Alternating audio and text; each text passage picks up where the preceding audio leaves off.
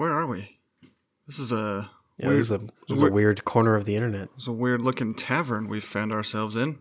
Yeah, I tried to go find the best food that they had, and all they had was bread and cheese, and it was super awkward. Oh man, rip. What's going on here, Bryan? This is our new show. Whoop! Woo woo! Editor, uh, throw in some fanfare there, please. Okay.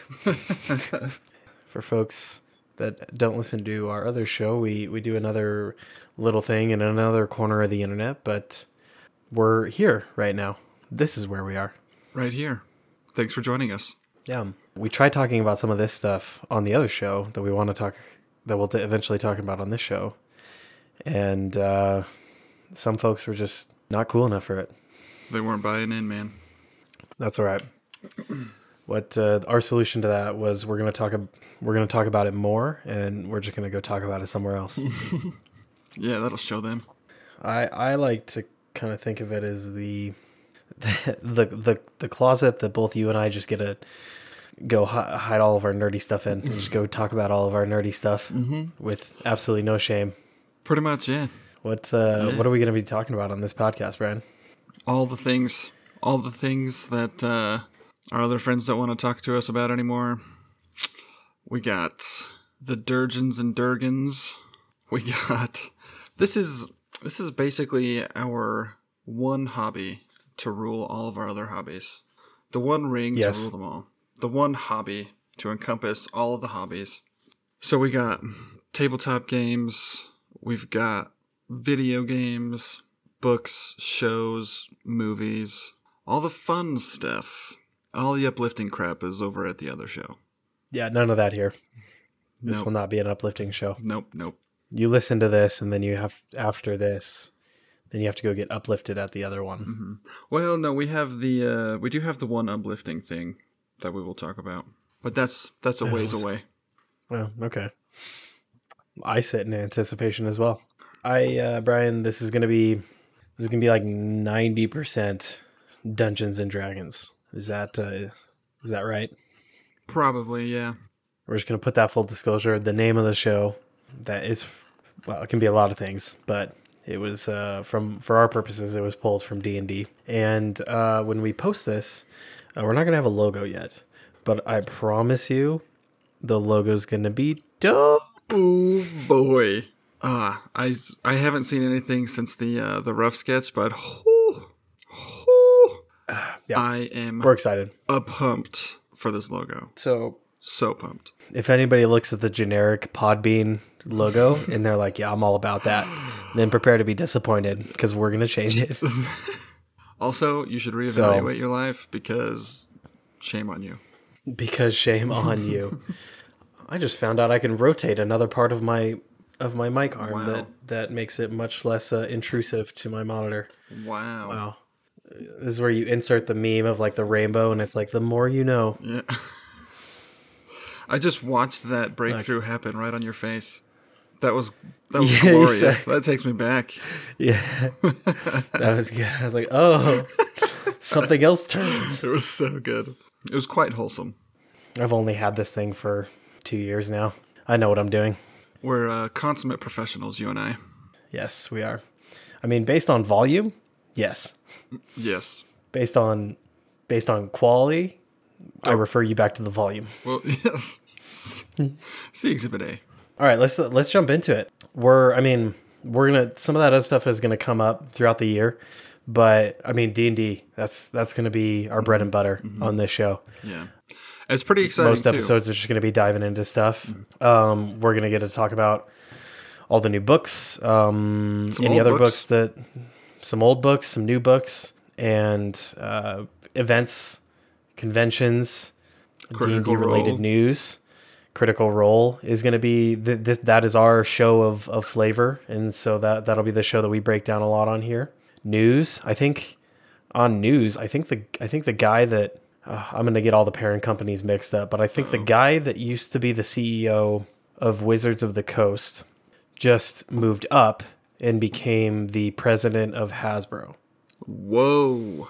That's Yeah. a big jump, man. I didn't know Hasbro owned Wizards. Oh yeah, The rainbow. Yeah, Hasbro. The more you know. Yeah, Hasbro is a thick boy. That yeah, yeah. You want to know another piece of news that that I don't know if you'll care about it or not because I don't know if it influences your circle of games. Probably doesn't. Um, My circle of games is tiny. So Activision Blizzard, are you aware of them? Okay. I'm aware of the the scandals, but uh, that's about it. Oh yeah. Okay. I know that they do Diablo and Overwatch. Yeah. So so the the Blizzard portion of that company, and honestly, I didn't even know that Activision and Blizzard had even merged in the past because they were big companies themselves. Oh yeah, I didn't. I I didn't know that either. Yeah, so Blizzard uh, um, has Overwatch, uh, Hearthstone, World of Warcraft, Starcraft. Those those big big uh, a couple other. Th- those are the biggest ones, but Some, big MMOs in there, yeah. Some fat MMOs. Yeah, they have um I can't remember what it's uh, what it's called, but they do have like a League of Legends esque or Heroes of the Storm. Mm-hmm. They had Heroes of the Storm, and they just they like gave up on it last year. Oh, but no. that's another that's another story for another day. Yeah, there's like a skeleton crew. Feels like like ten people are working on the game. Oh, no. just in their own office. Dang it. So that's at, that's Blizzard, and then Activision. For the most part, they're known for Call of Duty. Right. I did know that. They apparently merged. Didn't know this, uh, or I don't know what their full connection is. But they together they just got purchased. Would you like to guess who purchased them? Who purchased Activision and Blizzard? Is it a video game company? Sure. Who do you think is who do you think is big enough to purchase the owners of Call of Duty and World of Warcraft and Overwatch? I mean, Disney or Warner Brothers. Okay, it would be. I mean, all of these options are terrifying, but Disney would be very terrifying. That would be the if they owned worst, right? That'd be the Yeah. worst. Microsoft bought them. Oh, really? Hmm. How do you feel about that? I really, I kind of don't care, but how do you feel about that? I think it's. I mean, I always think it's scary when one company ha- has more things. Mm-hmm. And so, Microsoft, with their other recent purchases, Microsoft has all of their current stuff. Um, last year, they purchased Bethesda, so they now have the Elder Scrolls and, and Fallout and, and all of that stuff. Yeah. and now they have they already had Halo. Halo was their thing, mm-hmm. and for the longest time, the two like shooters that were up against each other, and then and then Halo kind of fell off during Halo Five, and it was really just Call of Duty and then other shooters. But Right. Halo Infinite is really good, mm-hmm. so now they have Halo and Call of Duty Wow. and World of Warcraft, and oh, it's it's weird. It's very weird to think about. Do you want to get okay? So I'm sorry to put you. I'm sorry to. This is probably not. This is never fun when I'm on the receiving end. Would you like to guess how much they were purchased for? Oh boy. I will take a. I'll take a guess. I think Disney bought Star Wars for was like twelve or fourteen billion. Right? My way off there? Sure. I think that was the, for which game again? So when Disney bought Star Wars, I think it was like 12 or 14 billion. It was the biggest corporate purchase in history. Okay. I'm just going to take a swing and say like 6.8 billion. I don't know. Hang on. Let me. No, that's that seems really high. I rescind I rescind my answer. I'm going to go with like 2 billion. Two billion. Yes. Circa two Okay. billion. Take your two billion and multiply it by thirty-four. Wait, wait, wait. Activision Blizzard got purchased for sixty-nine. Nice. Sixty-nine billion dollars. Nice. Yeah. No way. Y- yeah. Yep. Well, you got to remember, Star Wars is a Star Wars is a trademark. There's no, but there's no people attached to Star Wars. When when they these guys they purchased an entire they purchased an entire company, including all of their assets, all of their buildings, all of the workforce already present, all of the licenses, uh, trademarks attached to the company. They they bought an entire sphere. They bought they bought an entire corner of the internet. Wow. 69 billion? Mm-hmm. Okay, I just looked it up while you were talking. Uh, I was way off. Disney paid like 4.05 billion for Star Wars. They paid Oh, They paid around 4 billion for Marvel. But that's that's like all of the dollars, Jordan. Yeah, it's crazy to think about. Also, some of the con, it, um, I think it's very entertaining. So I, I follow a couple YouTube channels that just they've been following it for a little bit. So Blizzard has had all of their scandals and all of their issues that people rightfully, you know, have been frustrated about. Yes. And a lot of people have been uh, calling for the CEO's um, dismissal or early retirement. Right. And Micros- Microsoft, a couple months back, back in November, they said because they have some of their stuff on their platforms that, you know, companies of that size like Microsoft does games. And so there was some association between the two as far as, pla- you know, platform and hosting. Right. So they said, we will be keeping a very close eye and monitoring our uh, connection or our affiliation with, with Blizzard. mm-hmm. And so um, I think Linus Tech Tips, just a YouTube channel. I thought it, it was a hilarious post, but they took that screenshot and then right next to it, they took the screenshot of Microsoft purchases Activision Blizzard. And it's like um, instructions followed with surgical precision. Yes. And then uh, and then the CEO was was let go or or stepped down after uh, right after the purchase was made. So the CEO of, of of Activision Blizzard or or Blizzard stepped it down after it. wow. Yeah, I thought that uh, that post might be one of my favorite posts of the last few months. I was just like, yeah, like he un- they understood the assignment. Closer. Closer. Yeah. Closer. Okay, we bought him. All right. We own you now. Yeah, I thought it was I thought it was fascinating. I'm interested to see, and I have been an Xbox person, and I don't have an Xbox anymore because there's no point anymore if you have a Windows computer Yeah. to uh, to have an Xbox. Mm-hmm. And so, as a person that has a nice Windows computer, I'm very happy for this Well, because it just gives me more. good for you. Actually, You don't care. uh, you know, I kind of care. I could potentially care. Uh, remember how I told you about Oh, yeah? the, the microphone thing at, at work? oh yes, yes. Also, uh, before the microphone, uh, there was like a a PC tower came in on the donation center. So we took it into electronics. It got processed this week, and the electronics department isn't my department, but I'm I'm very frequently around that department, so I get tapped for like prices on expensive things like a custom built PC Yeah. things like a custom built PC. Now, this is the first PC that has like come in, the first custom PC that's ever come in. Anyway, the the kid was showing me, hey, it's got this, it's got this processor, it's got this GPU, it's got a power unit. Like it's it's it's far from like top of the line, but it's, I mean, it's got really nice parts in it. So I didn't look at any of the specs for it, but the the GeForce card in it uh, went for I think it was a GeForce 750 with some letters. Okay.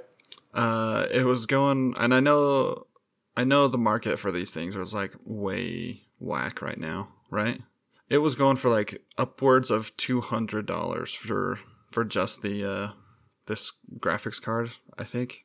It was probably the 750 or 760 Ti. That's probably what it was. Yeah, it was 750 Ti. Yep. Yeah. So, and then he said there was a, a pretty nice CPU behind the fan, but he didn't want to strip the whole thing down to see what the CPU was. So, if it's still there, I might uh, I might pick that up too. Who knows? I get a discount. Uh, I I don't know if it's worth purchasing that one. Even if I paid less than a hundred dollars for it. If you pay less than $100 for the whole thing, then sure, Okay. go to town. the graphics card is uh, that graphics card should normally be v- very comfortably under $100. Mm, mm-hmm. And in a normal market, if you were taking your time, like buying used parts and, and getting stuff on Craigslist to eventually come to the same build that is probably in there, it probably, the whole build is probably only 150 bucks, anyways, if Oh, somebody was patient to build it out. Hmm. To kind of give you the lineup of, so like year after year, there was the 700 series, and then I think they skipped the 800. So 700, uh, 900, the 1000 series, One thousand. and then and then the like the 10. Um, now I'm gonna get myself all mixed up. Uh oh. The 1050, yeah, the 1050 Ti is the thing, right? 10. GTX. You could say any numbers right now, and I would just have to believe you. Okay, so the the 700, 800, 900, and then like the the 1050, 1060, and all that. Mm-hmm. And then it went up to like the 2050, 2060, 2070. Mm-hmm. And then the current generation is the 30, 70, 30, 80, 30, 90, and all that. Mm-hmm. And we're at the tail end of that. They are about to, in the next couple of months, they will be releasing the 4000 series. Oh So- wow! So it's a couple. So it's a couple of years back, but but I mean, yeah, I mean, it'll be a good value, anyways, if you get the whole thing for a hundred under a hundred bucks. Hmm. Well, hmm. Priority is the microphone, though. Hmm. Hmm. Yes, yes, it is. I assure you that microphone is more important than that computer. Yeah. Yes, I'm aware. Anyway, back to Durgans and Dungeons. I know. Right after we said that this was that was, was the main meat of it, Right. that was quite the tangent. We just jumped right off the tracks. but uh, but I I even- I feel even less bad about doing that on this show. Yeah. So Yeah, That's kind of what we have this for, right? So there's if there was a number associated with Dungeons and Dragons, what number would that be? If there was if there was a number a that was associated with Dungeons and Dragons, yeah. Um, what do you think the number would be? the current edi- the current and most recent edition of D and D is five E, fifth edition. I don't know if that's what you're talking about.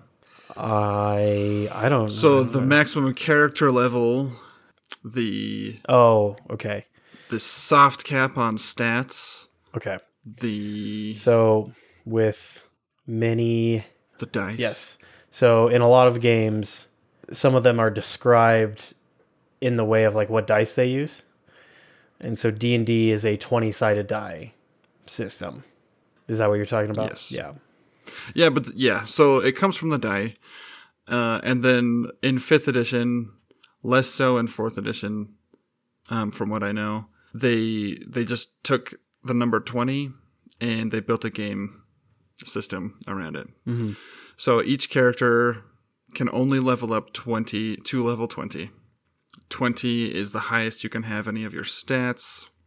And all of a sudden, I'm drawing a blank on any other references to the number twenty. Well, But well, twenty is the the twenty sided dice is the one that's used for Mm-hmm. many of the chance based parts of the game, uh, and so Yeah, it's yeah, just about everything. basically when the character wants to try to do anything, if it's if it's any amount of difficulty, there is usually a twenty sided die roll uh, attached to it with a bunch of bonuses and all that. But if you want to, if you come up within it against an enemy and you want to try to attack them, then you have to uh, roll a twenty sided die to see if you hit. If you want to try to leap off the building and and swing on the rafters and do a backflip and land in the courtyard. It'll most likely be a you know a twenty sided die to see uh, involved to see how successful you are. So it's a it's a huge part of the game, and I want people to really you know from the beginning. Um, I don't want folks to be lost um, as you know in these episodes, and so I want people to be able to have a basic understanding of the game uh, or however much they would like. And so in this episode, I'm going to attach a link to the Wizards of the Coast website, and then I'm going to attach a link to the um, I can't remember the SRD, um, which is just the the f- Standard rules document. yes, uh, it's the free portion of the rules and and things about the game that Wizards of the Coast uh, releases, so it doesn't cost anything to take a look through this, and it does give you most of the understanding that you need to start playing or to, to start understanding the game. So, uh, so what is the game, Bryan? Do you have any Do you have any initial comments before I go off on an, an inevitable tangent? It's a game system where trying to speak vaguely enough but still like get the uh get the essence of it.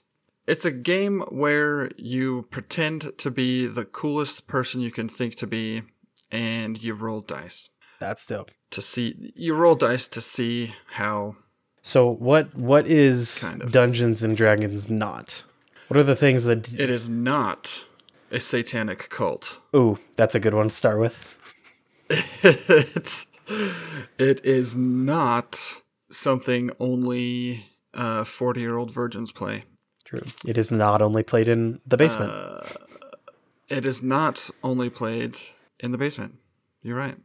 it is fun time to hang out with friends, joke around, and tell a collaborative story together, and uh, and be creative. Like that's that was like one of the coolest things when I first started playing. I we talked about how I got into D and D on the quality varies. Yeah.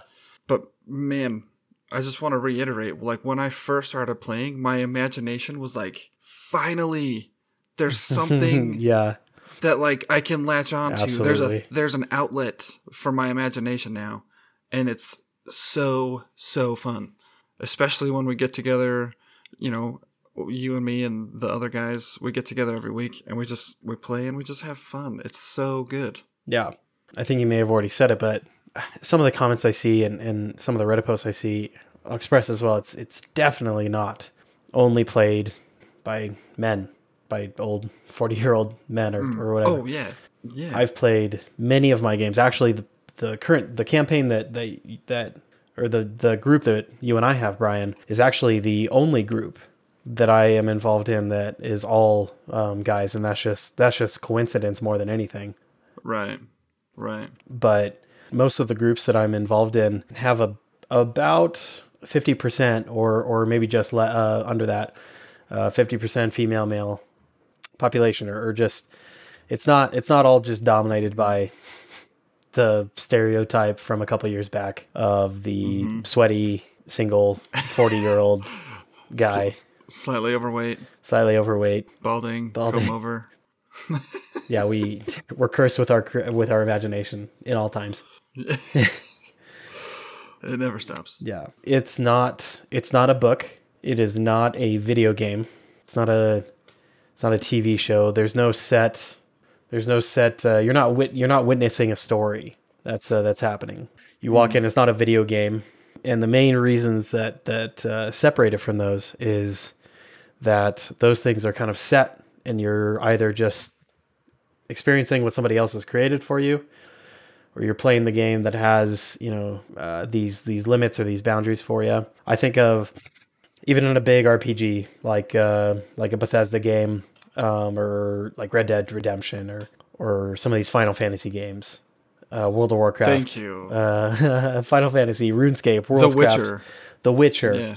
in the witcher oh, even yeah, thank- even The Witcher. I need to obviously since The Witcher is not the first thing I say in times like this. I obviously need to play The Witcher again because The Witcher always needs to be the first right. comment I make. Um, oh man, I love that game. All right, It's pretty. When it's pretty good. It's all right. yeah. When you were in The Witcher, you can still you can still walk to the end of the map, and the game will stop you. Mm-hmm. It might take you Yeah. eight hours, but you can get there. It- yeah, especially if you're in Skellige and you have to mm-hmm. sail to the end. It takes a long time. But and and when you're doing quests, the quests are very interesting. They're going to go in the direction that the production team and all the all the smart folks over there made many months ago, and it's not going to change. And there are in several quests there are several endings to the quests, Yes. but there's still only two or 3 mm-hmm. ultimate outcomes for the quest. So, Dungeons and Dragons or any any tabletop game, they all they all kind of fill this niche when people aren't satisfied by some of those things. None of those limits are there. The collaborative storytelling and when folks are playing, the story is created as it's happening. And so when uh, when you sit down and you play The Witcher and you do a quest and you get a thing and there's not there's never going to be a different outcome than the ones that are already set in place. But in D&D, you make a choice and it's going to be different every single time and you want to you want to go somewhere that wasn't necessarily planned or I don't know how to how to describe it. You see a thing off in the distance and it looks interesting and you want to go to it, you can go to it. And there will be things there. So what if what if you talk to somebody who's like got this really important job for you to do, but you don't want to do it? So in the oh man, and we're immediately going to get into the rabbit hole. Okay, okay, okay, okay, okay. so uh, I want to. Uh, okay, okay. I fill the role as the as the DM, and so I'm kind of one of the ones that helps start the story off. So I have to. We're going to talk about more about that later. So, so let's say I present you know, everybody that's sitting at the table, there's this important guy that has this important quest. But somebody tells me that they would like to not do that and they would like to go off and do this other thing. What happens is that guy gets ignored. He probably feels a little bit frustrated, but the players go off and do that other thing.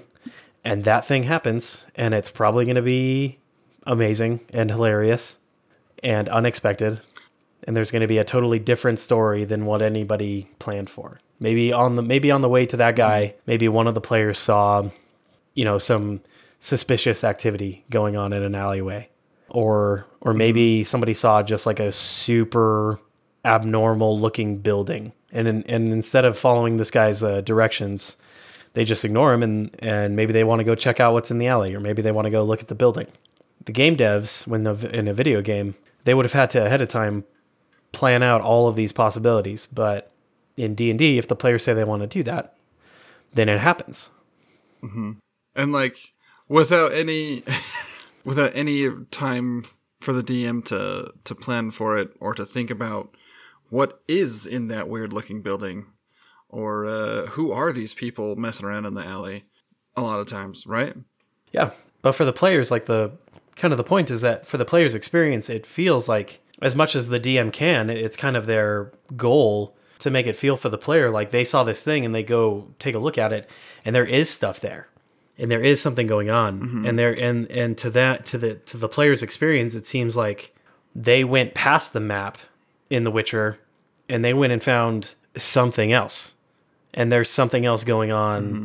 on the other side of the forest kind of thing and if they want to pursue it then there's stuff there do you feel like that makes sense to somebody that hasn't played before yeah uh well maybe so like let's say you're the dm i'm a player I'm walking through town and you have this NPC come up and like frantically ask me to come help something. I don't know, come up with a side quest real quick. Somebody goes up and says there's a bunch of rats that have been infest- uh, infesting their warehouse for weeks, but all of a sudden he walked in one day and the rats were all like a foot, you know, tall and they were not just infesting the warehouse, but they had just like killed two of his workers. My character says, well, that sucks. And I turn on my heel and I walk the other way. In which case, the uh, the warehouse worker I would just I would explain to you the warehouse worker just like if you look back the warehouse worker just like puts his hand down and just looks like defeated. And maybe he had a coin pouch in his hand that he was about to hand to you and he just kind of holds it limply hanging on the thing. And then he slowly just kind of walks back uh, from the middle of the street. You head off and you find something else interesting in the city. That mm-hmm. that guy probably dies. Well I don't know but probably. Yeah yeah who knows? But like but that's i think that was a good example of what you were getting at. Like this is the thing that was supposed to happen. Like uh, we're supposed to go kill these rats. Yeah but i don't want to so i'm just gonna turn around and go find something else something that i something something different. Yeah.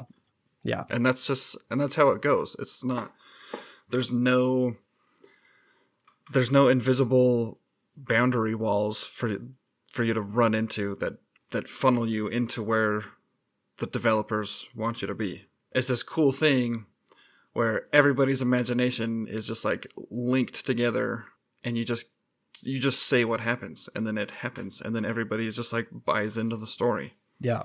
One of the other big examples that I want to give is like let's say in the middle of an encounter, you're fighting a bunch of people, maybe you were dealing with a a row a, a thief a thieves guild in a city.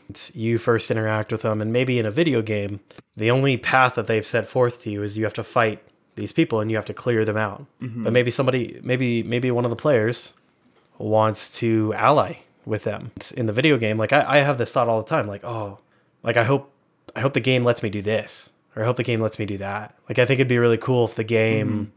Let like gave me this option, or or I could do it in a non-combat way, or I would see an item like, oh, can I like use this item with this thing? But if the developers didn't also think about that and put time, money, and effort into it, then you literally can't do that. But in D and D, if you walk up and you you say to the DM, I want to try to to ally with these people and and form an alliance with them, then the DM's like, okay, give it a go. what do you say? And it can it can literally change the whole instead of instead of, you know, a couple sessions down the road, instead of you getting paid by the king of the city for clearing out this thieves guild and you being a great, you know, prominent set of people in the city, all of a sudden you've taken a complete kind of tangent in another direction. And instead you find yourselves wanted by the city just like the other people in the thieves guild, but you're running jobs for them and you're finding corruption within the officials in the city. Mm-hmm. And the whole game, the whole game changes. Yeah. Can you imagine that in a video game? Like, uh, I mean, The Witcher's kind of a bad example there, but, um, well, maybe. Yeah, well, I haven't finished The Witcher, but Well, the, so The Witcher 2 kind of has something a, like that What's a game? we've talked about The Witcher 2 before. The Witcher 2, you have you have a decision at the beginning of The Witcher 2 that lets you you can choose to go with one person or the other person. It does kind of change the locations and kind of where you are and what you're doing for the whole game. But you do Right. still it's kind of like an oval, like you're you're on these two paths but then you come back to the middle and you still Oh yeah, end, yeah, yeah. you still end the game in kind of the same city and you're doing all these things. Right. I was thinking more of like like in Final Fantasy 15. You're playing Final Yeah. Fantasy 15 right now. Yep. Like um I don't know where you're at in the story, but there's like you're the king of your country and your country's just been destroyed basically by the empire. And so your mission is to go go out find the secret magical secrets that will help you destroy the empire. Yep. But like, can you imagine in that game if you're just like, nah, I'm gonna just join the Empire. We're just gonna chill with. We're just gonna kick it with the Empire. exactly. Yeah.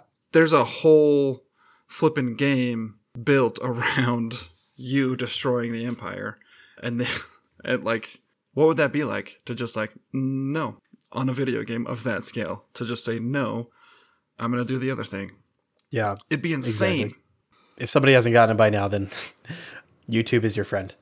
Look up uh It's a little complex to say the least. We've been going on for 45 minutes about about what this game is and it's hard to describe. You just got to do it. people are off put.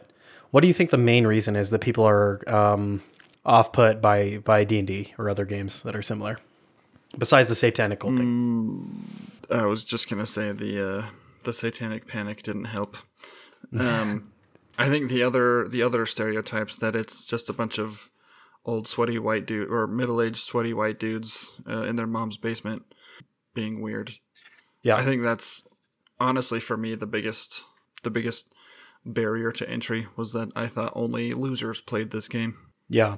So I'm actually um I've been going through a lot of um Matt Colville is a is a big um every industry or every sport, you know, there are just people that are very well known in that field. Uh, Matt Colville is just a, a person that is very well known um, in uh, kind of D and D, and he was talking about the other day uh, in one of his videos the origins of kind of tabletop games, and the origins of something like D&D at the time when it was being made in the 1900s were war games, war simulations uh, set in a tabletop way for uh, milit- for military. So you would have literal generals in the in the United States military having having these war games uh, set up with miniatures and and figurines uh, representing their different uh, troops and support and allies, and they would play these uh, simulations out against each other. And that was the that was the beginning of tabletop games. Were these war simulation games? Wow, I didn't know that. Yeah, it's um yeah that was the and and there were I can't remember what what they were called, but there had to be somebody. Uh, just like D and D, there had to be somebody that were not that wasn't one side or the other. There had to be somebody kind of mediating the game and I can't remember what they were mm-hmm. called, but they were basically the dungeon master, where they would go to the the general that was the the real general that was simulating this side of the metaphorical army, and says like, mm-hmm. "Here's the situation. What would you like to do?" And he would say the thing, and Matt was saying that um, these mediators had all these tables that they were supposed to go off of, of like, okay, if they do this and they have these troops, like, here's all these graphs and these charts of like what's supposed to what's supposed to happen. But they were saying the mediators mm-hmm. just like they've been doing it for a long time and they just knew and so they would just secretly they would just wouldn't look at their charts and they would say like uh, okay you do this thing and this is what happens and these people like in the military they were extremely sought after like these were very well uh, paying prestigious positions to be able to mediate these war simulation games And I'm sorry, Wow. I, I keep going on about it, but I find it absolutely fascinating. That's amazing. Yeah, it was a great value for them to play out these simulations and keep like going through them and like, okay, if I do this, what happens? If I do this, what happens? And so that's like something like Warhammer. Warhammer is an, uh, uh, is another very popular tabletop game that is kind of more akin where you are literally managing um, an army. And at the time that D and D was being set up, when the can you remind me the f- the founders' names? Do you know them off the top of your Gary head? Gygax. Okay, yeah, Gary Gygax is the main one. I know, I know. Gary Gygax was like inspired by um, Lord of the Rings. I know he had a friend, and I can't remember who it. Uh, I can't remember. I can't remember his buddy's name, but I know there was. I know there was two people. Gygax was like the main author of Dungeons and Dragons, and then Gygax split off from his buddy, and his buddy made he his buddy made Advanced Dungeons and Dragons, Yeah, which we now refer to as second edition. yeah, Um, and then that guy kind of founded the other company, which later got picked up by Wizards. Uh, and then you know that that company obviously grew, and Gary just didn't have the means to continue going. He had a he founded his own company, and uh, there was an article I read uh, this last year where that company got bought by like Gary's one of Gary's kids or something. Oh, they're gotcha. starting back up, and yeah. but Anyway, Gary's the so main that one. was like a whole thing, but yeah. yeah. So when Gary Gygax and his friend they were they were starting these initial rules, which again originally when they made the first Dungeons and Dragons, um, it was a trifold. That was the entirety of the rules and everything. Mm-hmm. Was a single was a single trifold paper. It was the first one that what do you what do you do? I'm measuring your bookshelf with my fingers Oh, on your screen. Thanks. Oh, you're ta- you're comparing it to all the all the books that I have right now. Yeah, the books that are right behind your head. There's I sent you that photo audience, there's- of there's that many books. You, do you remember that photo I sent you when I was when I was moving from Washington and I had to pile Yeah. up all my books to get into the box, and I realized that I had a yeah. pile of books that were about five feet high. Yeah, it was like uh, like scary, frightening. how how tall this stack of books was. It was it's uh, like think of a whole bookshelf and the amount of books that it takes to fill up like the bottom three shelves. That's how many books Jordan has. Yeah, and I wouldn't be surprised It's if I so piled many. if I piled them all up. It'd probably be taller than me now. I'd be very surprised if it wasn't actually. So, so a trifold, but he, I think he was the first one that was making a game where you managed a single player, where you were not managing troops or groups of Okay. people. And so he was the first one that was like, well, maybe like I want to play like I want to develop like one person. I want to play like a single character. Yeah. And that was weird to people because they were just people were playing these simulation games and they were just playing these war games. Mm-hmm. Yeah. I think that I think that lends them, that lends itself to the stereotype because in the beginning, due to the nature of U.S. military back at that time, um, it was a lot of men that were playing these simulations, Yes. and then just continuing on from that. Like that's what these games were, and so I'm glad it's changing, but uh, but that I feel like is a big contributor to why kind of that became the stereotype. When? That's that's really interesting. Thanks for sharing that actually. Yeah, and there's I'd love to dive into you know I I I'm just going off of memory here and uh, We'll do One of these days- on it. yeah one of these days like the the beginning of tabletop games I think that would be a really interesting conversation um to I uh, to would do. love to do that. It's it's changing now. We're on the fifth edition of Dungeons and Dragons um, now, and D and D has propelled itself in the last couple years, and then so many other tabletop games like up into kind of mainstream um, media. We're not going to talk about Critical Role today, but Critical Role is is a media source that has really contributed uh, to the genre of playstyle just becoming a big a big thing. Um, the way that I would describe it is the game is you are playing an imaginary game, and I feel like that's the most. I asked you like, what's the most off-putting thing? I feel like that's the most off-putting thing for a lot of people, is that it's just like this make-believe game. Mm-hmm. and people don't understand. Like, are you just? I remember an episode of SpongeBob where like SpongeBob, they just have their box and they're just playing in the box, but it's their imagination, and so they're having this Yeah, experience. yeah. I remember my brother when I when I told my brother that I played D and D. He was like, "What What do you look at? Like it's just on Yeah, paper. exactly. Do you, do you draw everything? Like like no, you it's it's in your it's in your mind. You imagine everything." And then he said a lot of things that I don't want to remember. but Yeah, and I'm I'm the older brother, by the way. yeah. I just want to I just want to put out there that uh, I'm the older brother, and the little brother was he was acting up. Was this brother the one of the gentlemen that was at that game uh, that I that I ran when I joined your family in uh, St. George? Yes. Yes. Okay. Yeah, I, Cool. I only have one the one brother.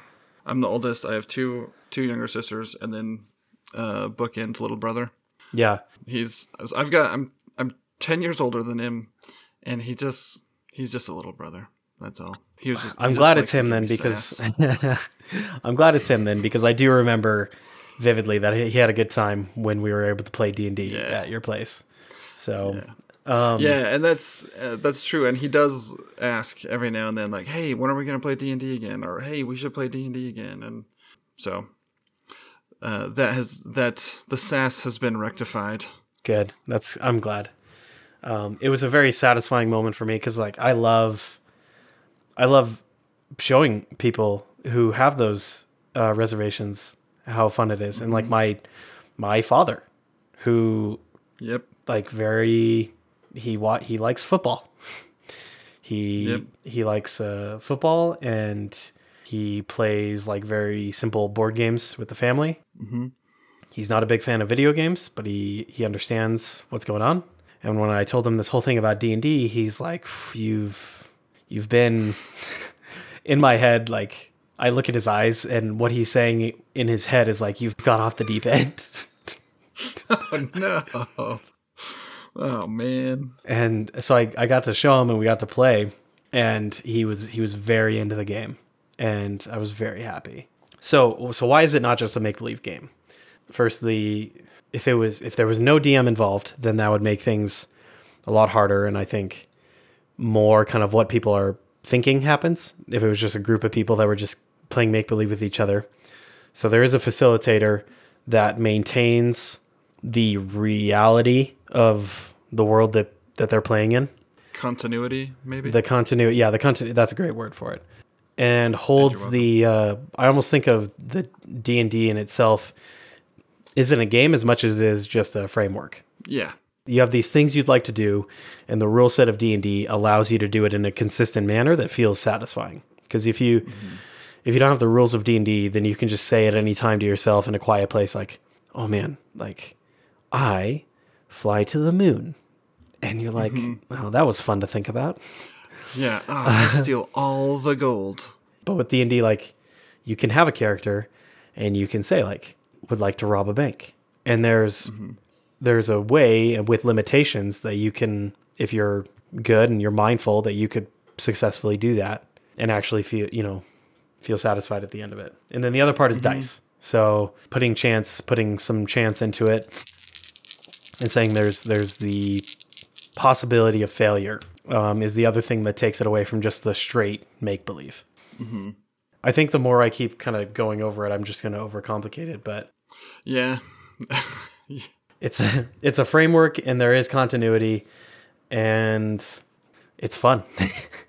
It's yeah, it's fun, and I the big thing is the big thing for me is playing with people that you already enjoy spending time with because Yes. that's that's where the fun for me is is like I'm hanging out with my buddies, uh, and we're playing improv and math games because with the dice there's there's simple math, and so it's just it's just improv and math and clicky clacks. That's all.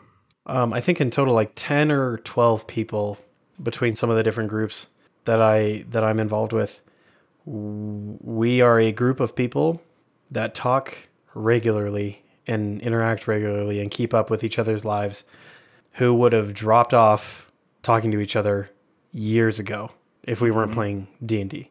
Oh yeah. Your group, uh, you Uh, I met you a couple years ago, and I think it's you know connected really well when we were forced to be together. When you were forced Um, to be with me. Yes, when I was forced to be with you, you were paid to babysit me. Yes. Good times. Good times. After the fact, like it just turns into another one of those like, oh, you know, we should stay in touch, which I've said a 1000000000 times to people. Right. but uh, folks from folks from high school, um, old coworkers and employees from old jobs that I've had, friends from uh, friends from church, uh, all of these people that I would have stopped talking to years ago, but we just get to sit down, however frequently we can, chat, and just enjoy each other's company. But we get we can play this game, and we can enjoy we can enjoy this game while we're talking to each other. That's a big thing for me. Yeah. It's like what Facebook wanted to be. It's like It's better than Facebook. You It's heard it here, folks. It's better than Facebook. D and D is better than Facebook. I will say that confidently. D&D is unequivocally better than Facebook. So that's what that's what D and D That's our new t-shirt. That's our new t-shirt idea, Jordan. yeah, there we go. Episode one, new T-shirt. yes. Woohoo. Well, after an hour, that's what D and D is, guys. Yes. So, on to the segment, which will be named at some point. Why don't you introduce your part of the segment there, Jordan? I'm throwing my single second thought of the segment name. My pitch is Homebrew Corner. We'll continue to work I'm on it. into it. Welcome to Homebrew Corner, Yes. where Jordan and I talk about D&D stuff. Yes. Um, okay. So every episode, we I like the thought of every every player. I don't know. I'm I'm never. I, I'm barely ever a player. Most players like character builds. Maybe have a hard time thinking of like creative or unique character builds uh, for their D and D games. I do know that many, many dungeon masters, me included, um, get stressed about trying to create unique encounters um, or situations or combat things for their players, um, especially if they're trying to do something homebrewed. I think we'll talk about that on a different episode, but homebrew means you're not playing from something somebody else has published or given you. You've uh, whether it's just a single item that you've created yourself and not gone off of somebody else's thing, or um, an entire world that only crazy people do. Yeah, only weirdos do that. Don't do that. Don't do it. it's amazing when it's almost over. Or it's I will say I will say that it is so fun and so satisfying to like have a story in my head and like have a, a series of events in my head that you guys have gotten to go through and I've got to Yes. like tell the story through through like encounters and environments and and dice rolls and and conversations you guys have with NPCs and stuff. That part, like teasing out, like dropping hints about stuff that hopefully you guys will learn more about later on. That is awesome. So having a story that you want to tell or having something that you want to do um, as the dungeon master, that is, I think, the best thing or the number one thing motivation to be a dungeon master. Yeah. But that's my two cents. with with homebrew and like stories on the DM side and um there are there are key differences between being a DM for a D&D game and being like a writer for a book and not understanding those differences will actually make you a very frustrating DM to play under. There are some similarities and that similarity is like the potential that you if you'd like you can create a world and I would agree with Bryan that like for me when I creating creating like a fictional world with stories and lands and cities, commerce and trouble in history. At times, extremely not fun.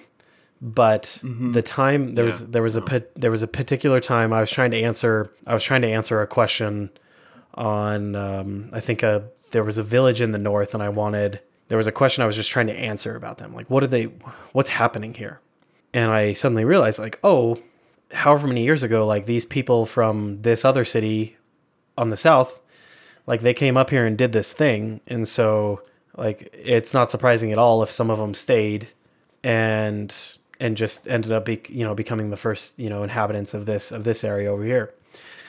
And I was like, "Oh yeah, that makes sense." And then I realized like I just answered my own question from content that I created. Wow. And that was super strange. Yeah. Like I've never had an experience like that before. And it was so Wow. satisfying. And then ever since then That's like way cool. You created a closed loop of lore. Yeah, exactly. And it's like when I was creating, uh, and it, and it repeats itself all the time now. Um, I think people you hit a threshold on like when you've created something, whether it's a story or or anything. I say like, what's this like? What's his motivation or like what is he trying to do? And then I already know like, well, I already know that this city trades like this shitty this um this city's primary function. the city's I got it. I got it. this this oh man um Leave it in. Leave it in. I, you have to. ah, gosh uh, no, um, this city's primary function is shipbuilding and this person i already know is in the position that's in, involved with that so i'm like okay maybe he has an ulterior motive and and like i start to i just yeah like that that closed feedback where i start to answer my own questions because there's already so much like i have 80% of the city figured out and so when i have a single other character i'm like well what do they want to do? It's like well i already know all the options so i just i, I can just pick one. So I, I don't know how to explain it but i hit a threshold and then it was just this amazing experience of like uh, it's almost like i was going to wikipedia to find the answers but the wikipedia was my own like lore. Wow. it was yeah it was extremely strange and a and an experience that i can't i'm, I'm really not doing justice Wow. It sounds amazing. It sounds a lot more in depth than mine. I just started with a beginning and an end, and you guys are filling out the middle. well and that's what somebody smarter should be should be doing you guys were like we were playing from a in the beginning from a pre-written like somebody else had created adventure and then somebody asked a question and i'm like i don't know the answer to that question let me make an entire universe behind the answer to this question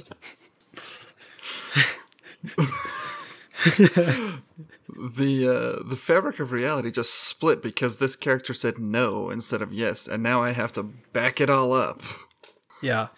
One day I I can actually tell you that so you you will know I'm going to ask you a question that you'll know the answer to and the audience unfortunately won't unless they've played Lost Minds of Phandelver. So th- somebody asked me you guys uh, in the Red Brand hideout um, it's a kind of a ruffian group in a in a village in that in that adventure.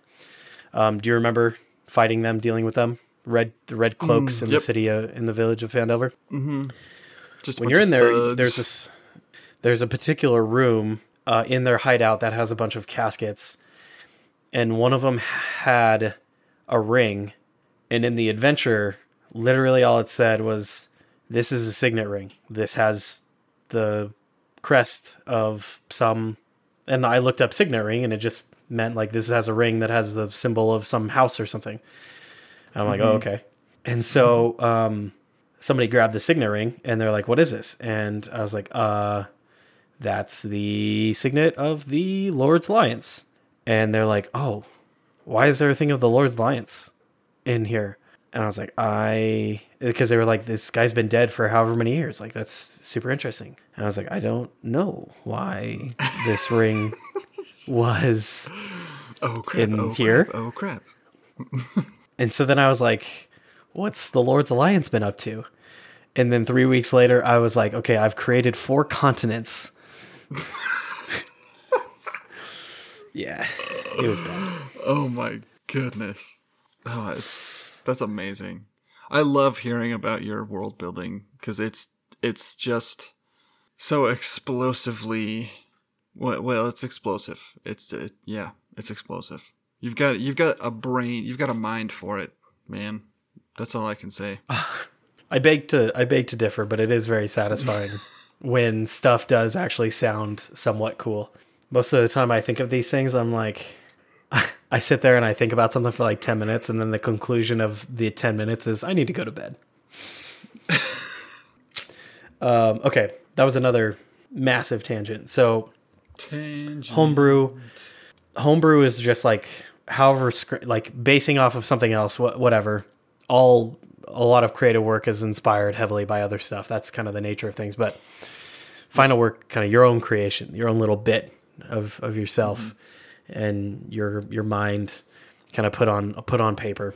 Uh, every episode i am going to be presenting an adventure at a different level. We're going to be starting today at level one and it's actually going to be presented in like a every adventure has to have a beginning and so this is going to be a possible beginning to an adventure.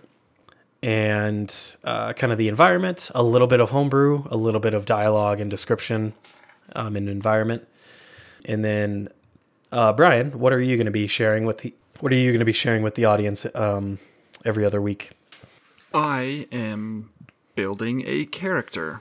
So today today's going to be a little bit more in depth because we're like creating the character. So we will quickly go through the uh, the whole the process of creating a character and we'll just get into that. But as weeks go on, um, it'll probably get more and more streamlined as we just talk about the level up and the new the new stuff they get and probably some like um, some some team compositions and some uh, some stuff to look out for for your character to do as your character gets more and more specialized or as as this character gets more and more specialized.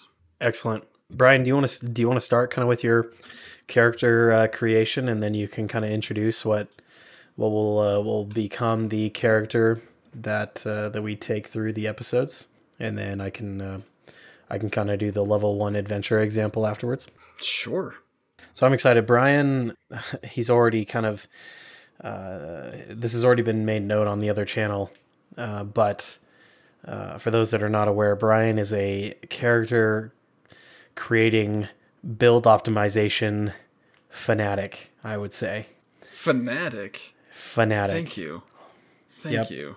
Every time for the new i was very very fresh as a dungeon master. I was very green when bryan and i connected and started playing together. And i swear bryan would send me messages d&d related that would just give me heart attacks heart palpitations.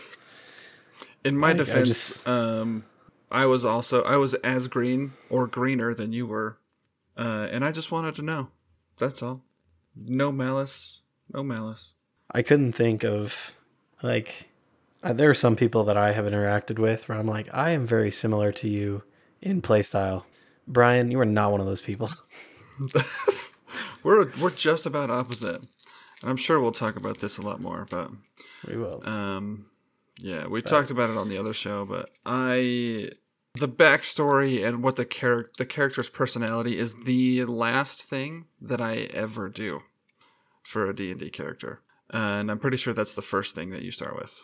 Yes. And ah, yeah. for me, numbers and like build optimization and like stats is it's one of the first things you look at and it's one of the last things I look at. If it is funny or it creates like a deeper story or it's just plain interesting. One of my favorite characters I built is a half orc cook, a half orc chef. oh yeah uh-huh I optimized him because I didn't know enough about the game back in the past. When I first made him, he was my first character when I got into the game. Now, I wouldn't even give that guy a two handed weapon. I would just literally give him like the biggest pot or pan I could find, and that would be his weapon, and he would be full on just a chef. It'd be a Um, mace but or a I will- club Yeah, I will take uh, my char- my character that is playing in Bryan's adventure right now is a cat, and he's a rogue, kind of sneaky guy, and a cleric, and his stats are not are not optimized, to say the least. But man, is it funny playing him? it's there has been some funny times Yes, but but Bryan Bryan is is very good at at building uh, characters and building genuinely interesting kind of combos that a lot of people may not may not find immediately. thank you i appreciate that Yeah. Uh, one more note before I start talking about this guy is uh, this one shot that you're about to run for us on Monday um, has just like breathed this like vigor into my passion for this game because it's been a long time since I've got to do that and like Oh, get into the nitty gritty. I spent like I think I spent four hours today, like picking spells, just to get like the perfect balance of like the character that I wanted. Mm. I never It- know what to expect So good. because when a dungeon master kind of gives these criteria and says like we're going to run this and this, here are the things for the characters, and it would benefit you guys to communicate amongst each other on like your character builds and everything. I have said that to one of my other groups, and just nothing the entire week. And like one or two of them still had to create their character like when they showed up that day, and I'm like, oh, that was kind of that was kind of deflating. And so I talked about it with you guys, and I was not prepared for the chat messages that I saw in the Discord um, over the past few days. Um, yeah. It, uh, but it's it's it's very it's it's very um, it's just very cool to see as a dungeon. I, I love seeing that. I love Good. seeing you guys just get into it.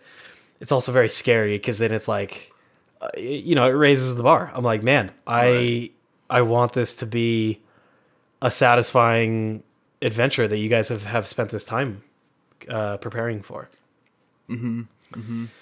Um, We can talk about the the ins and outs of like of that that uh later. Yeah. because it's on our end it's like i know the so me and steven are like the build optimizers the the min maxers and then Yeah.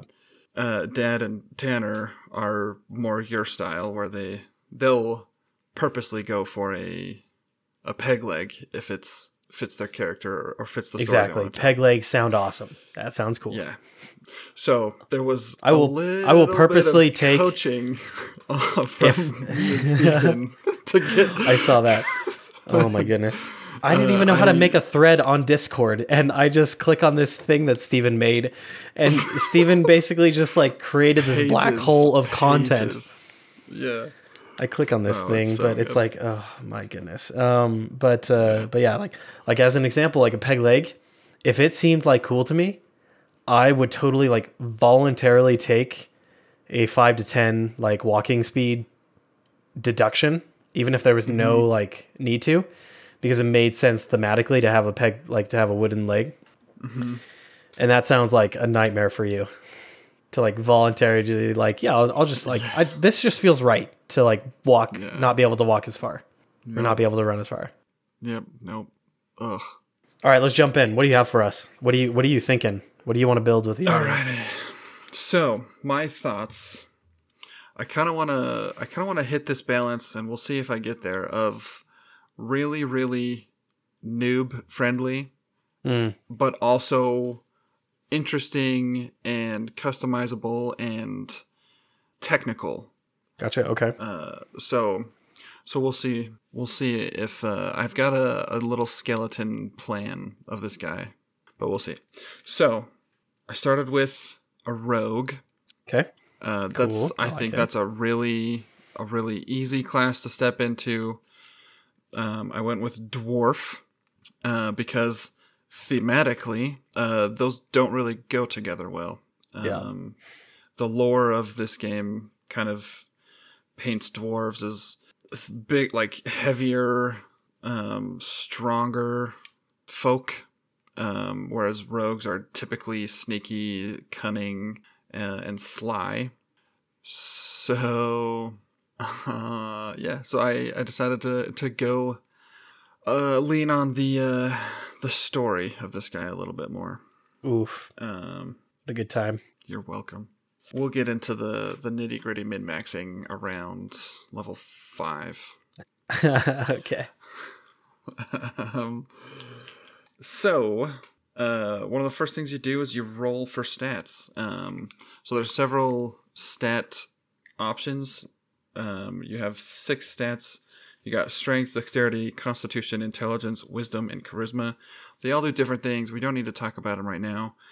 But basically, depending on what class you pick, you're gonna want to have better stats in different areas. Rogue is really noob friendly because they're really um, single ability dependent. Yeah. Um, you really only need dexterity as a rogue, and you if you have high dexterity, you can kind of throw the rest of your stats to the wind. You don't need good stats anywhere else. So Very true. And dexterity is a powerful ability in the game in mm-hmm. general. And so it's you're really yeah. you're serving yourself. You're serving yourself many parts of the game. Dexterity, in my opinion, is the strongest stat.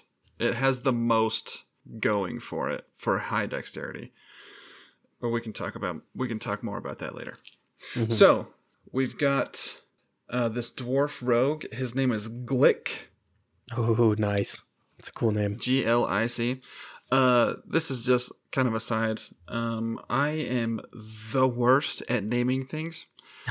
so whenever I name a character, I go straight to Google Translate.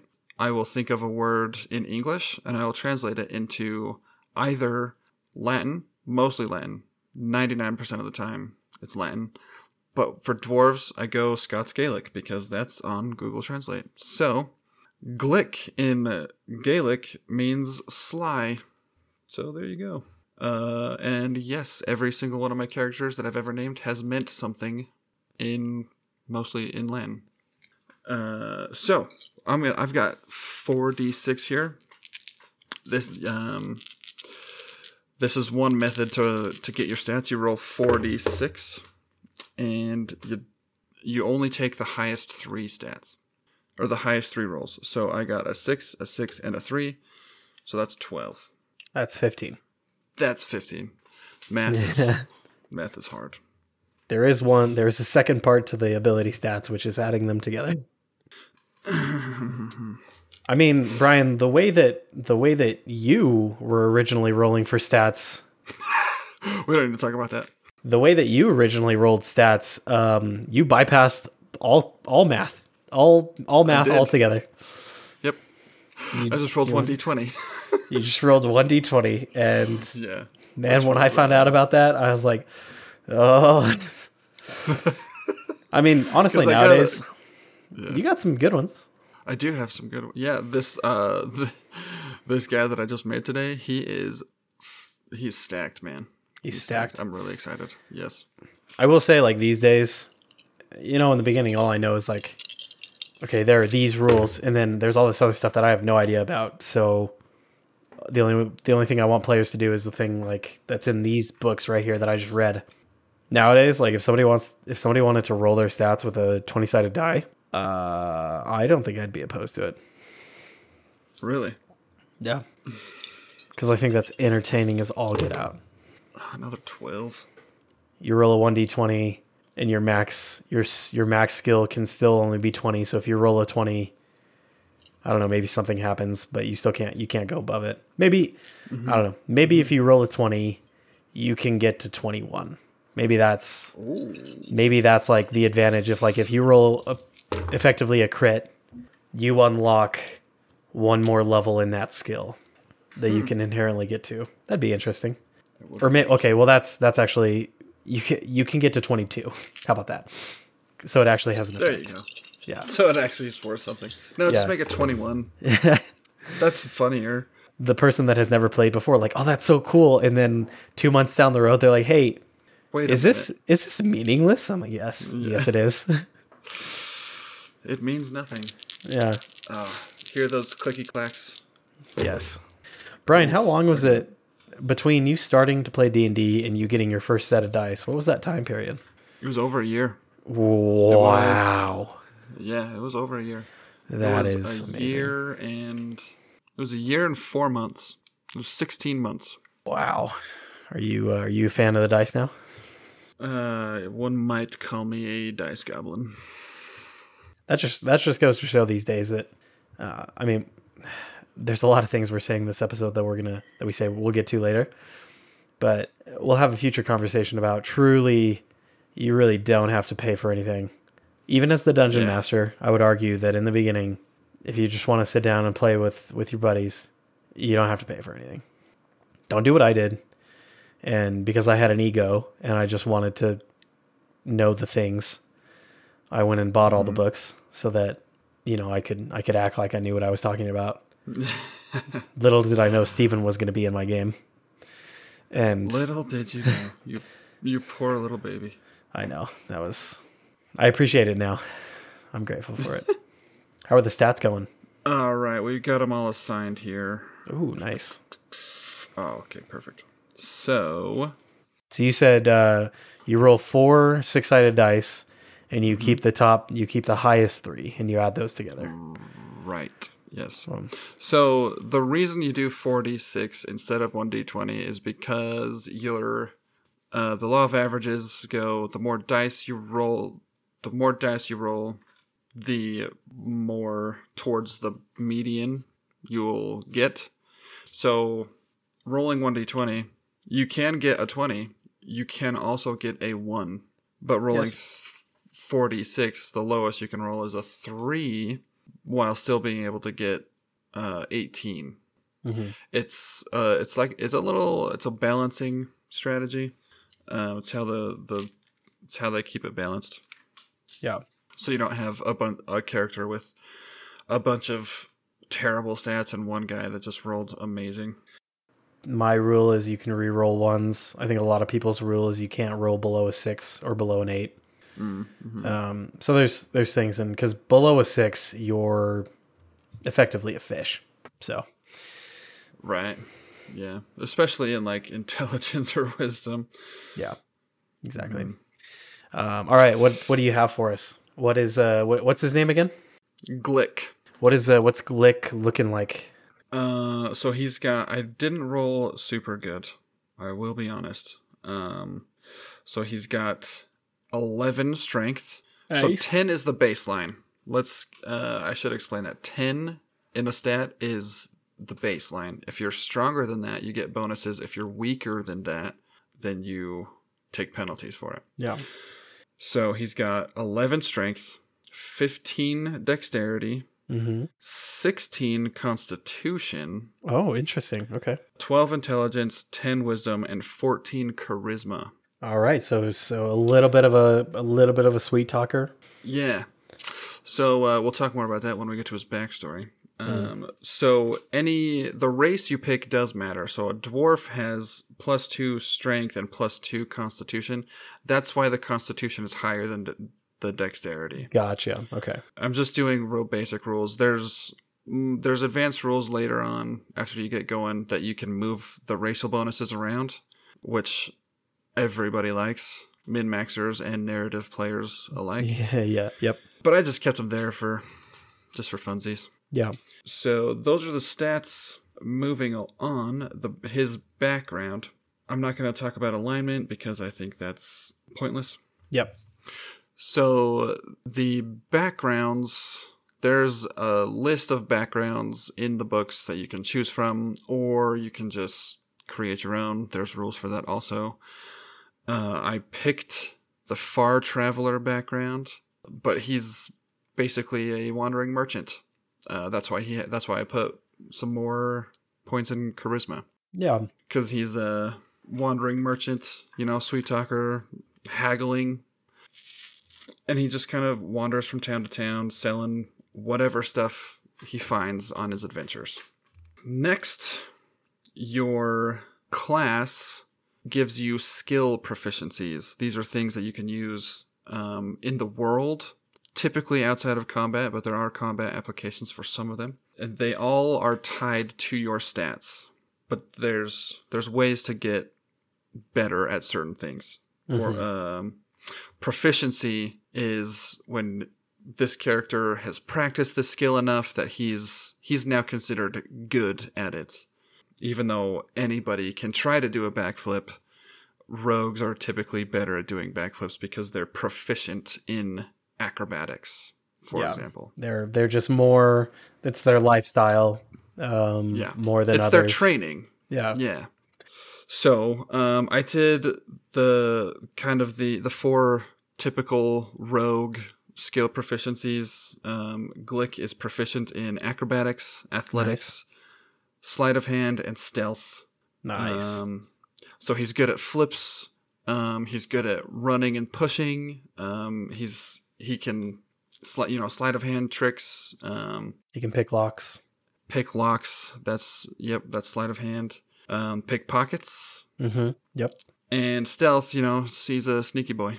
So, and then he's got some languages. You could there's a there's a whole list of languages you can speak, which just helps if you go to a city that's that only has elves or something. Uh, Glick speaks Elvish, so he can talk to the elves, you know, and do business with the elves. Um, and then other than that, it's just uh, picking your uh, your starting gear.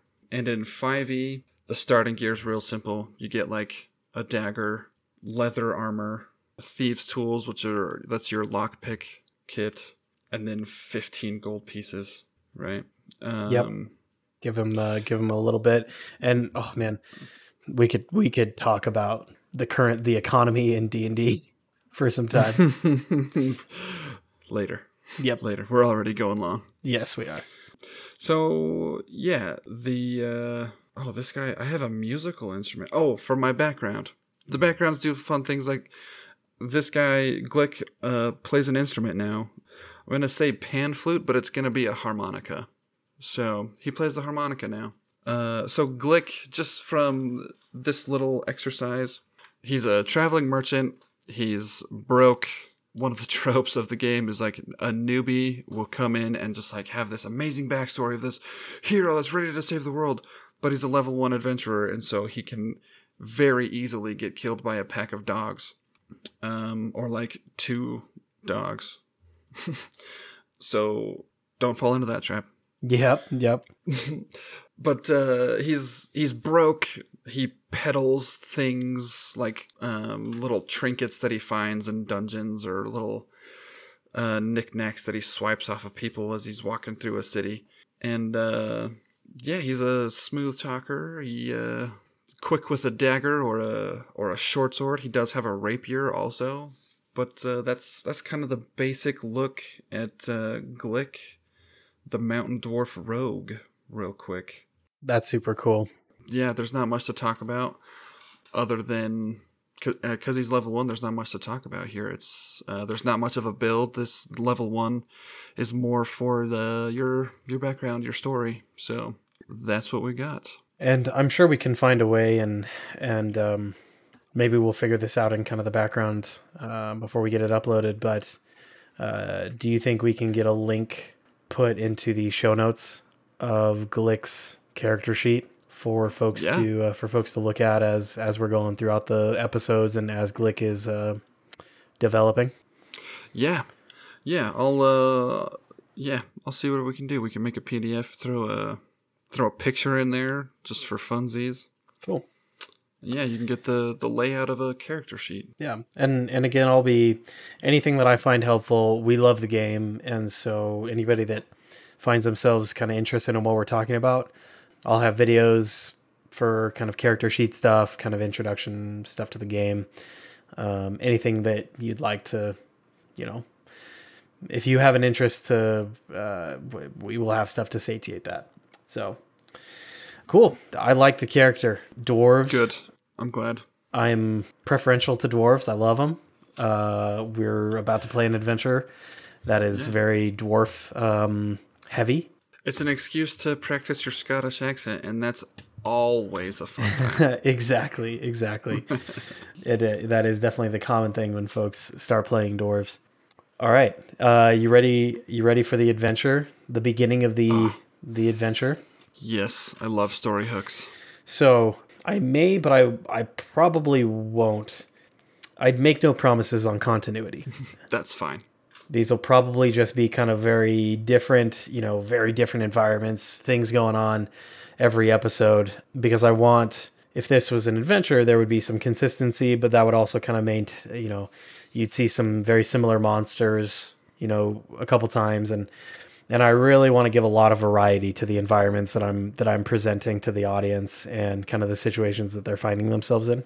So each of these are going to be kind of one-off things, but I may write uh, Glick into all of them. So Ooh, I like it.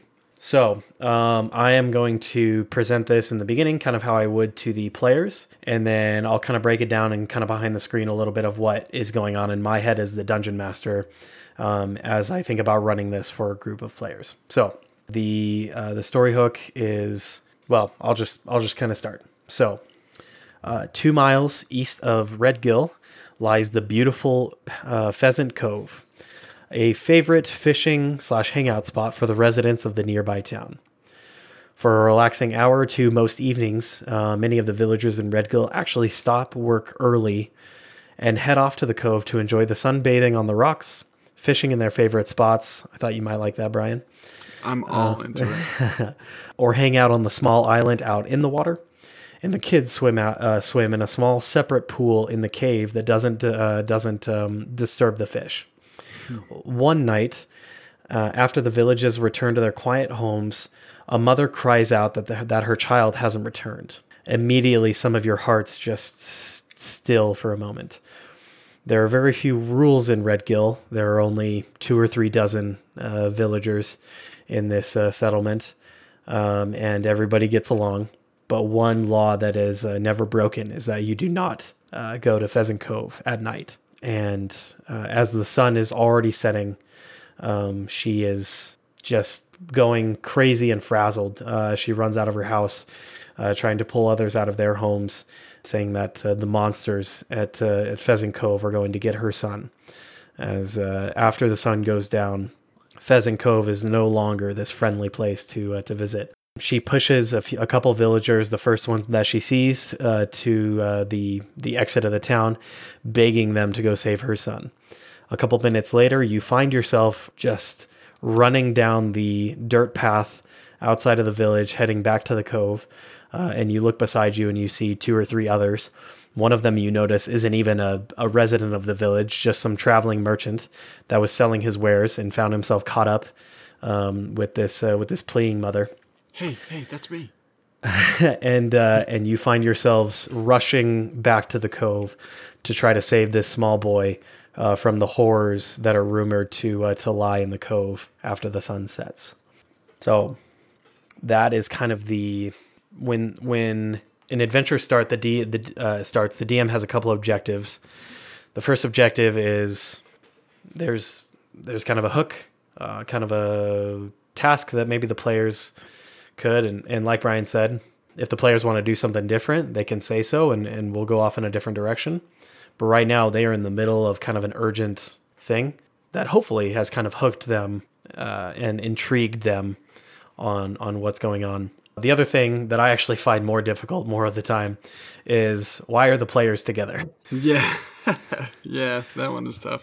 Um, that one is stressful, and if the players aren't, mm. if the players aren't on your side, trying to be helpful, in their willingness to be with each other, then your adventure can derail before it even begins. Mm-hmm. I had a I had a particularly unwilling set of roommates and, and friends, and I probably could have made the made things a little bit differently as well. But when they when I presented to them all to each other, they're like, uh, okay. And they're and all of them separately. They're like, I'm gonna go this way, and I'm like, cool, thank you guys. oh man. So uh, I just want to pipe in. I know I talked about that a lot, like just turning around from the DM story. Don't do that. Uh, you can do that. That is absolutely possible. But be nice to your DMs. It's a lot of work, man. There's a lot of yes. reading. There's a lot of books. There's a lot of prep. You got to have like a billion Google tabs open at all times. Notes taken. Don't do that. Don't be that guy. Yeah. Well, and it's, you know, different tables do different things and it could totally be like your guys' thing is definitely just a sandbox. Like you guys just go off in whatever directions at all times. But uh, I think that's mostly just a communication beforehand can really get everybody on the same page. Like what is what does the DM want the players to do, and what do the players kind of what kind of game do the players want to play in? Mm-hmm. Because if the players want to go off and do their own thing, and just run around in whatever suits their fancy. And the DM thought that they were going to be playing a structured, like especially if they're playing from a module. If they're playing from the module, them and the players really need to be on the same page. That yes, we are mm-hmm. playing a little bit more restrictive of a of a thing, mm-hmm. Um, kind of through this experience. But a conversation beforehand will clear all that up and make sure everybody's on the same page. Or if not, you know, folks can, you know, not waste a couple sessions in this game. They can go find another table that, you know, where everybody, you know, everybody wants to play the sandbox. So Right. Right. we'll talk about session zeros um, another day because they're very important. Uh, yeah, so that's that's kind of the hook. And the actual encounter, a lot of times it's going to be combat related. Uh, I'll try to kind of throw some non-combat stuff in here now and then, but right now it is combat to get the players just jumping in. So behind That's the, the best way to screen, get me into it. yes. Uh, behind the screen, depending on how much I've prepped, a lot of times I kind of have an intention and an environment, and I know what the mo- like what the monsters or the bad guys would like to do, and then I kind of leave it at that, so that I'm very open to whatever the players want to do, and and very open to how that turn whatever direction that makes the game go. So for me, I know that there is kind of a cave uh, that the encounter they're going to be in is going to be kind of a cave that's going to be very dark in some spots. There's going to be some light coming through the single opening um, that they'll be able to see stuff, but um, it's going to be at night and there's going to be some issues with light, and so some of the villagers may have to have uh, torches lit or uh, or something like that. And then the cliff, it's actually about 10 or 15 up uh, feet up from the water uh, with a path that goes down and then there's there's a small like rocky maybe only t- 10 or 15 f- like square feet of like usable like standable space but there's a very small kind of rocky island out in the water in this kind of cove. And then like i said the water actually goes into a small stream and then goes out into this uh, other kind of pool. So in my head that's kind of the environment that i have for this uh, for this encounter. And when the villagers uh, come in um, they will see that basically the boy is out on the island. And you can see that basically the little boat that the boy had used to get out on the island had floated kind of away from the island. So he couldn't use the boat to get back. And now it's dark. You can hear kind of the scared whatever things the boy's saying but you can hear the boy. And then the monster um, and i'll kind of go back into the uh, the dialogue. As you guys are coming up you you see the boy and you hear the boy. And as you call out to him he will probably scream or kind of do something but he points at the water and with the small shaft of life uh, light going into the cave you guys can um, the players will be able to see kind of um, dark shadows or masses in the water. And you start to see these like sickly uh, well not sickly but like these like deep shades of like purple or um, silver or gray. You start to see these figures start to rise out of the water um, with very like damp kind of clothing some with like bone necklaces some with kind of spears or or kind of shields with just like this goop dropping from the shields like the scariest is they just have these expressionless uh, fish heads they're they're humanoid and they're walking, but they just have these fish heads, and you see two or three of them uh, come out of the water and kind of head towards this uh, this boy. As you see a couple, I think they're called Kuo-toa. Sounds good to me. These basically ha- uh, fish people. They have arms and legs, but they have uh, fish heads. They uh, come out of the water and they're heading towards the boy. And so the the encounter that now the players have in front of them is there's this boy out on in, on this island. These monsters are trying to get him, and you're trying to save the boy. And so it becomes kind of a a time sensitive. Oh like oh my goodness! Either like we need to try to like ranged, like we need to like throw rocks or torches or ranged weapons. Like we need to try to attack these things from afar, or we need to try to get it to that island as soon as possible so we can stop them from getting the the boy and then I get obsessive about stuff. So I start to think like, okay, after so many rounds, you know, maybe the sun just is starting to hit the hill. So then light starts to change again.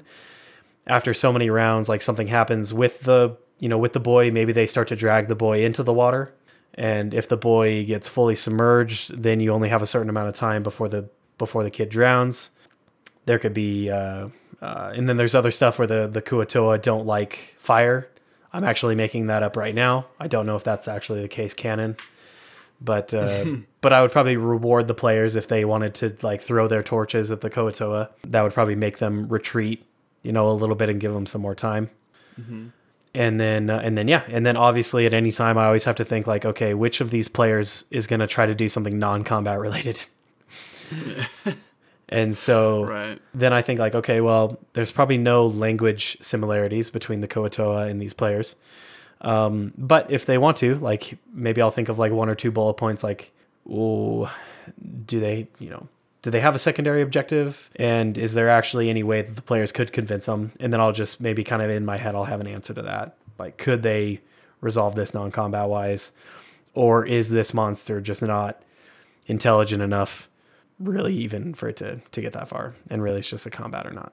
Um so yeah the the Kuo-toa they are uh, they have a challenge rating associated with them. So it's it's a little bit easier to kind of match them up against players. So they have a challenge rating of one fourth. And so a total of maybe three or four of them up against the players um, will uh, with the kind of the time sensitive nature of it um, i think it'll give them a good um, a good challenge. Well, dang. That's really cool. Uh, my my strategy is just uh, let's flip through the book and find some monsters for him to fight. so that is like like that's like beyond next level. That's like three or four levels ahead of me. But that's like super interesting. I love the way you uh I love the way you described all of the Kuo-toa with like the, the goopy shields and the, the spears and the bone necklaces and their faces and stuff like that. That all makes the that gives like tension to the situation and it also uh, makes it clear. Like those little details make the the scenario clear in my head. Uh, and it Yeah. like thing, things like that make it easier for me as a player to make decisions on what to do like um are they facing me can i yell at them to to try to find a way outside of combat to take care of this or yeah you know, what what can i throw at them and you know stuff like that so And I think the I always like and this is something that I'm trying to practice with is like cuz combat combat in D&D can very can very easily it can be very fun. It can very easily be tedious as well. Mm-hmm. And so you know, I'm always trying to to include other things and so the thing right now is like okay, try to add an element to every to most fights that isn't just like the fight itself. And so there's something time urgency or maybe there's an item in the room that the players are trying to like not have break while they're fighting. Um and so like the whole time they're fighting they're trying to like keep this thing on this table like not not be disturbed. You know, stuff like that. Mm-hmm. And for this one, I like the the first encounter in in Lost Mines of Phandelver. There's a couple goblins, and it's actually a very challenging fight, and so it's it it kills a lot of players. Mm-hmm. And Lost Mines actually does a good job because it actually prepares for that. It it tells you if all the players go down, then um, this happens, and it gives you it gives you kind of a thing. And so it's a cool way for the dungeon master to see like, hey, first of all, that's not necessarily the end, and it just gives more example of creativity.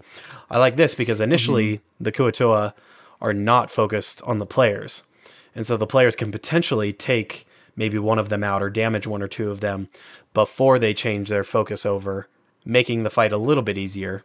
So they're not just like running up to them and then the Kuo-toa are just immediately just attacking them. The shields I love. They're actually one of my favorite parts. It's a random thing with that particular monster, but that monster has an ability where their shields are literally sticky. And so if you try to attack them and they block it, I think you have a chance of like your weapon sticking to the shield oh man and like you can't grab it off. So that's cool i didn't know about that yeah, um, and so that's the. I mean, all, there's hundreds of monsters in official books and in unofficial books that have just really cool, unique um, features. But uh, I just like the thought, like maybe one of the players throws a torch at the shield, like it sticks to the shield, and the player's like, "What just happened?" But then, due to the nature of it, it also starts to light the shield aflame because it's stuck to the. Yeah. So so that's just my brain. That's my brain going wild. Um, we've we've taken a ton of time up on the episode, um, but that is our kind of our level one.